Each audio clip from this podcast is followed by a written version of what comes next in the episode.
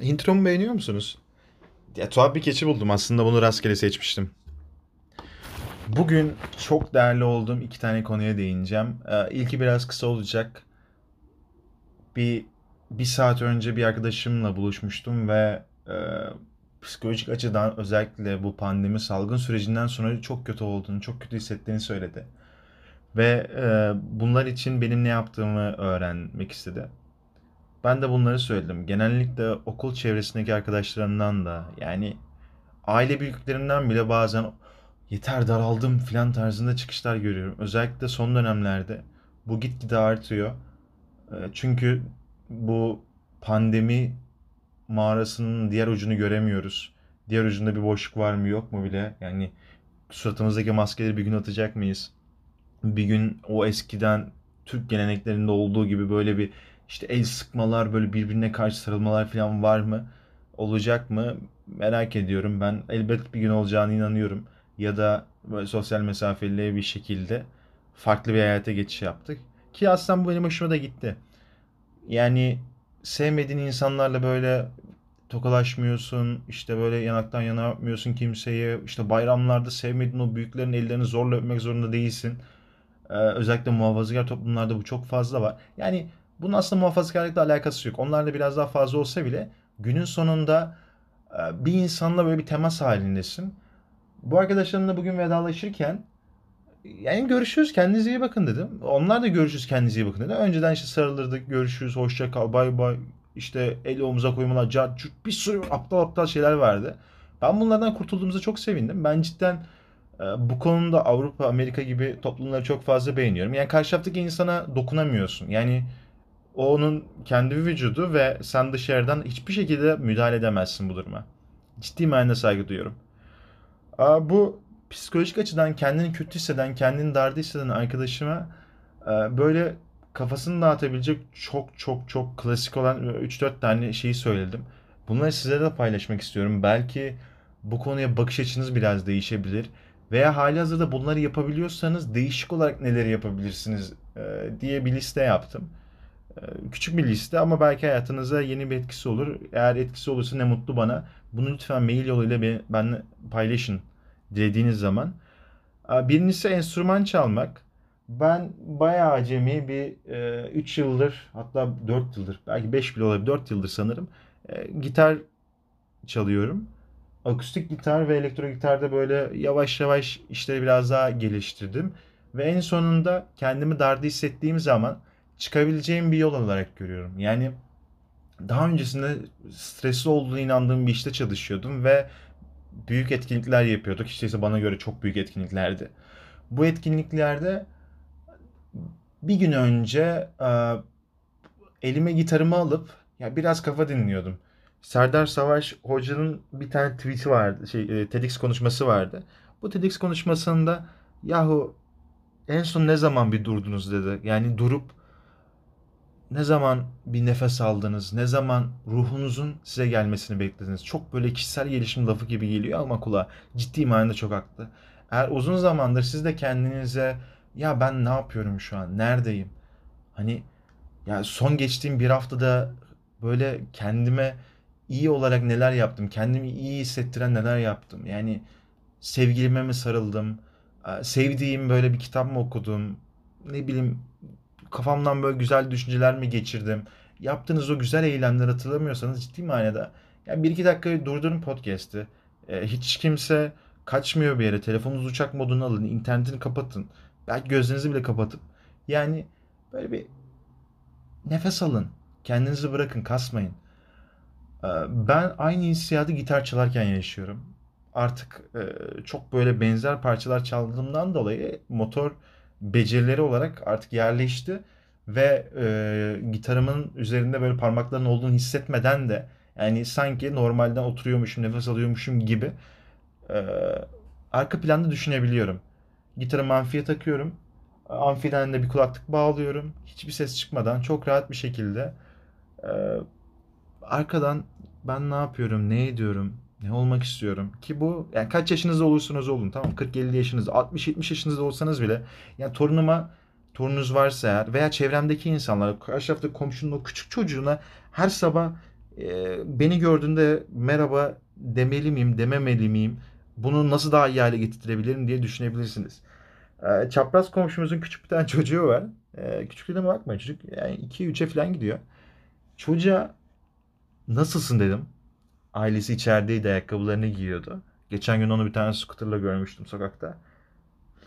Bilmem dedi çocuk. Yani o kadar iyi bir isyandı ki bu. Çok hoşuma gitti böyle.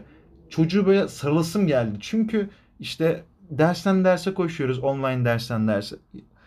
Arkadaşlarımızı görüyoruz. Nasılsın? İyiyim. Yani iyi. Eh, falan. Çocuk dedi bilmem dedi. O kadar güzel bir isyandı ki.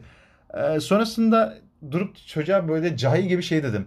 Yani nasıl? Şu an kendini nasıl hissettiğini bilmiyor musun? Hani mutlu, üzgün, işte e, yani şu an ne yaptığını, nereye gittiğini, oradakilerin seni mutlu edip etmeyeceğini falan sordum. Çünkü bilmiyorum ki yani ne karşılaşacağını bilmiyorum dedi. Yani arkadaşlarım var mı yok mu, gelecek mi gelmeyecek mi? Ya çocuk, çocuğun içinden bir bilge çıktı. Böyle şey dedim, oha beni eğitiyorsun resmen yaptım çocuğa karşı. Ee, Çok hoşuma gitti. Sonrasında tabii işte scooter'ını bana ver tarzında böyle ufak ufak gereksiz türlü şakalar yaptım. Ee, yani beni çok etkiledi. Yani ciddi manada karşı taraftaki insan e, nasılsınız diye size sorduğu zaman nasılsınız dedi. Nasılsınız diye size sorduğu zaman gidin ya bilmiyorum düşünmedim üzerine bir müddettir falan filan diyebilirsiniz. Yani lügatımıza oturmuş işte karşı insanla böyle ilk açılış cümlesini nasılsın diye yapmak zorunda değiliz. Ee, çok sevdiğim bir insanla birlikte mesela bunu çok çok iyi yaptığınıza inanıyorum. Akşam saatleri oluyor. Ya nasılsın diyorsun.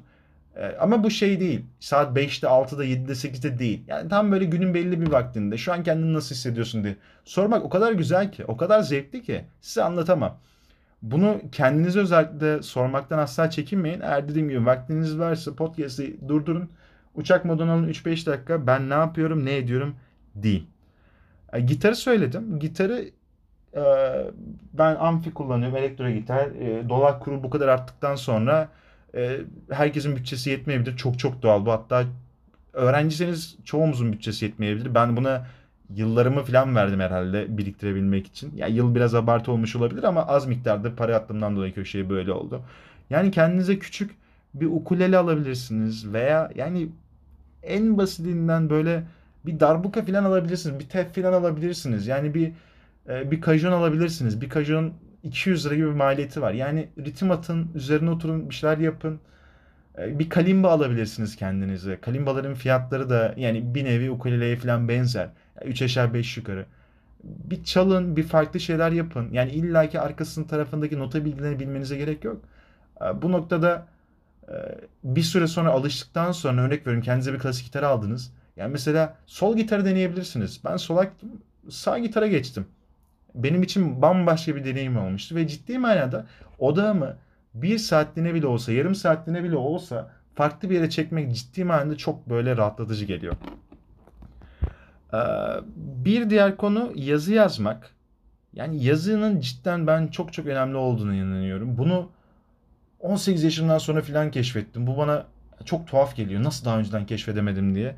Hatta çok böyle saçma salak böyle yazılarını lise çağlarında, ortaokul çağlarında yazmış insanlara imrenerek bakıyorum. Çok iyi ya. Yani bir şey hissetmişsin, bir şey düşünmüşsün. Aklına bir şey gelmiş, köşeye bunu yazmışsın. Ee, Benim bir tane böyle defterim var.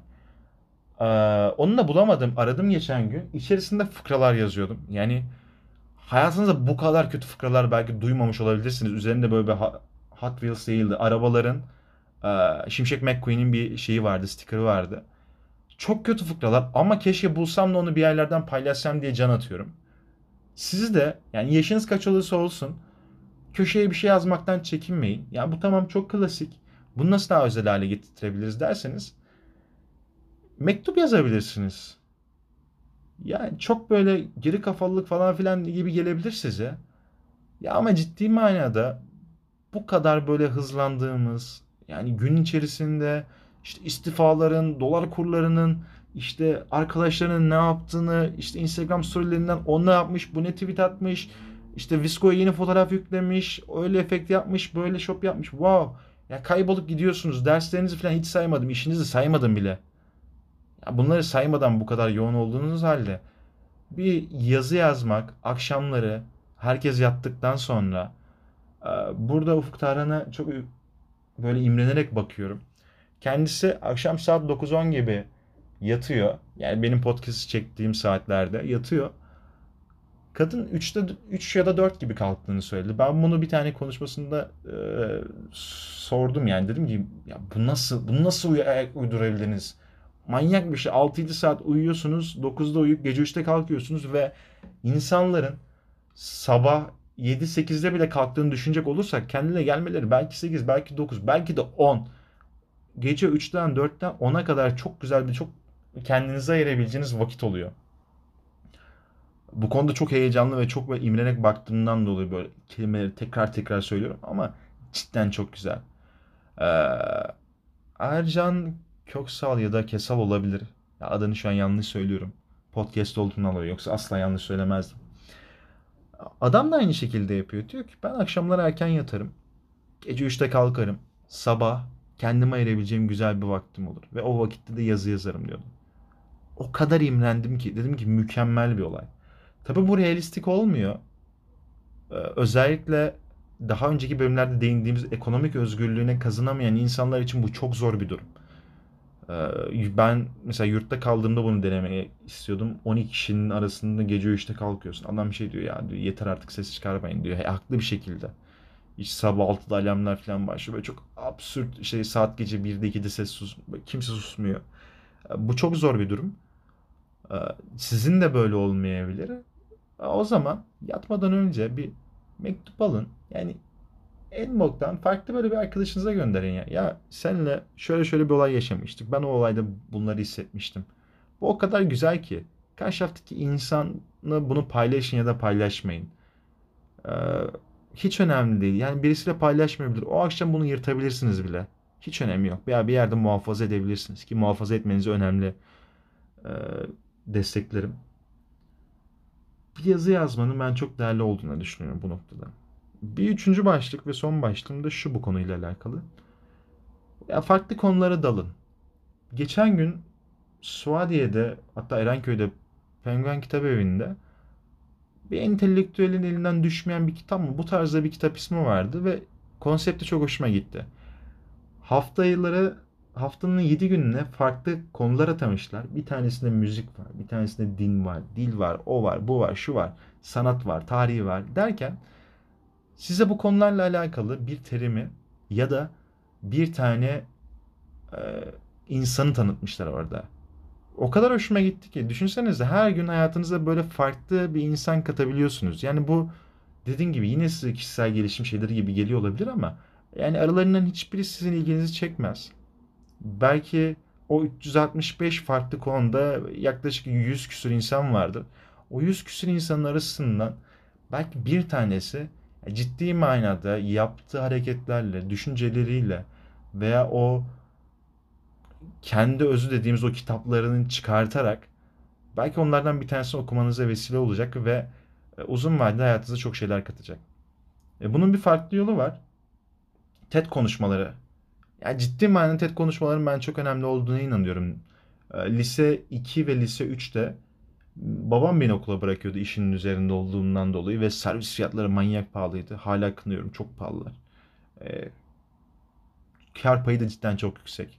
Endüstri mühendisi e, adayı olduğumdan dolayı bunların hesaplamalarını e, yapabiliyoruz. E, elimizde birkaç tane böyle oralarda çalışmış arkadaşlarımız olduğundan dolayı yani gelir gider maliyetlerini çok rahat bir şekilde hesaplayabiliyorsunuz. Neyse konumuz bu değil. Ee, bana her gün zorla bir tane TED konuşması anlatmamı söylüyordu. Ben bu konuda çok şanslıydım. Yani kafadan her yıl 200 tane TED dinlerini düşünseniz 400 farklı konu eder. Ciddi manada aralarında çok çok beğendiğim, e, bakış açımı çok değiştiren bir şeyler vardı. Yakın dönemlerde izlemediğim ama aklımda olan bir tane TED konuşması var. Herkesin böyle yapay zeka yapay zeka dediği böyle bir an vardı ya hani herkes Twitter'a çıktı ve dedi ki wow Endüstri 4.0 geliyor ve yapay zeka geliyor. Hani herkes şey dedi lan tamam da bu ne olur ki yani ne yapabiliriz bu yapay zeka ile dedi. Bir tane şirket vardı. Kendilerine AI A-I-V-A tarzında söylüyorlar. Ayva diyorlar. A-I-V-A şeklinde. A-I nokta V-A. Ee, size şunu sunuyorlar. Bir müzik dinlediğinizi düşünün. Spotify'dan YouTube müzikten artık nereden dinlerseniz dinleyin. Yani bir bitiyor tamam mı? Tam böyle hype'lanacağınız noktada belki dışarı çıktınız e, modunuz böyle yükseldi. Tam koşacaksınız ya da şınav çekiyorsunuz bir tane daha şınav çekeceksiniz. Ya da tam böyle odaklandığınız noktada arka planda böyle müzik dinleyeceksiniz. Müzik gitgide yükseliyor ve e, düşüyor sonunda. Tam böyle ulan burada mı bitti dediğiniz nokta oluyor ya. Bu klasik müzikler olabilir. E, elektronik odaklanabileceğiniz müzikler de olabilir. Bunları bir yapay zeka algoritması ile birlikte sonsuz döngüye sokuyor. Yani aynı şeyi dinlemiyorsunuz. Size özel bir parça yaratıyor. Ve bu parça sonsuza kadar gidiyor. Şu an beta'da. E, alfa'da ben sanırım girmiştim. Şu an beta'da olması gerekiyor. Yani girin bir bakın. Farklı şeylere deneyimleyebileceksiniz. Size özel müzikler oluşturuyor. İstiyorsanız pop oluşturuyor. istiyorsanız rock oluşturuyor. Bu arada rock'ı cidden çok iyi. E, klasik müzikleri var. Farklı farklı bir sürü noktası var. Bunlara bakın.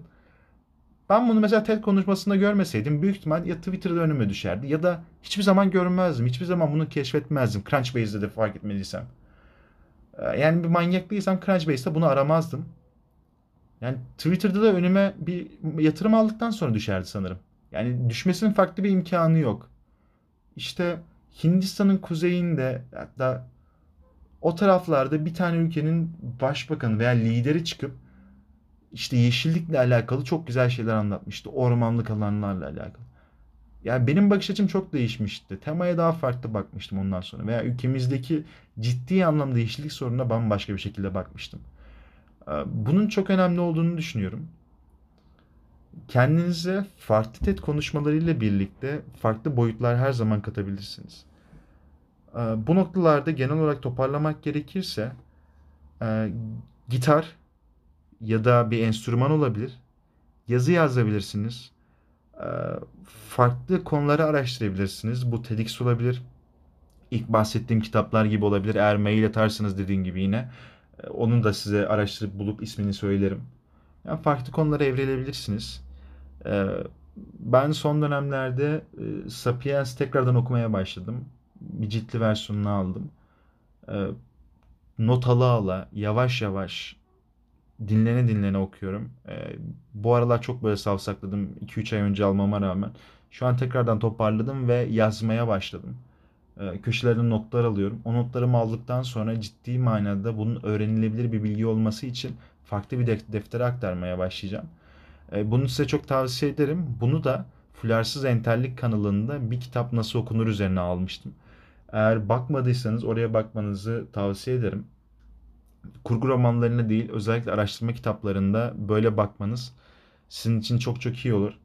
E, duygularınızı paylaşmaktan bence çekinmeyin. Hiç değilse kendinize çekinmeyin. Bunu yazarak dile getirebilirsiniz. Ben bugün böyle hissettim, öyle hissettim diye. Kendinize çok iyi bakın. E, gözlem kısmına giremedik bu podcast'te. Umarım bir dahaki bölüm gireriz.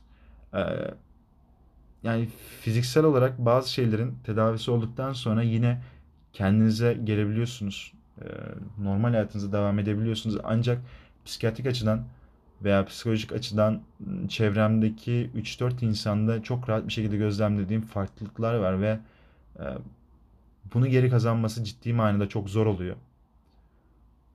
Bu yüzden sadece bu bölüme özel kendinize dikkat edin ve e, kendinize zaman ayırmayı unutmayın. Hoşçakalın. Oh, thank you.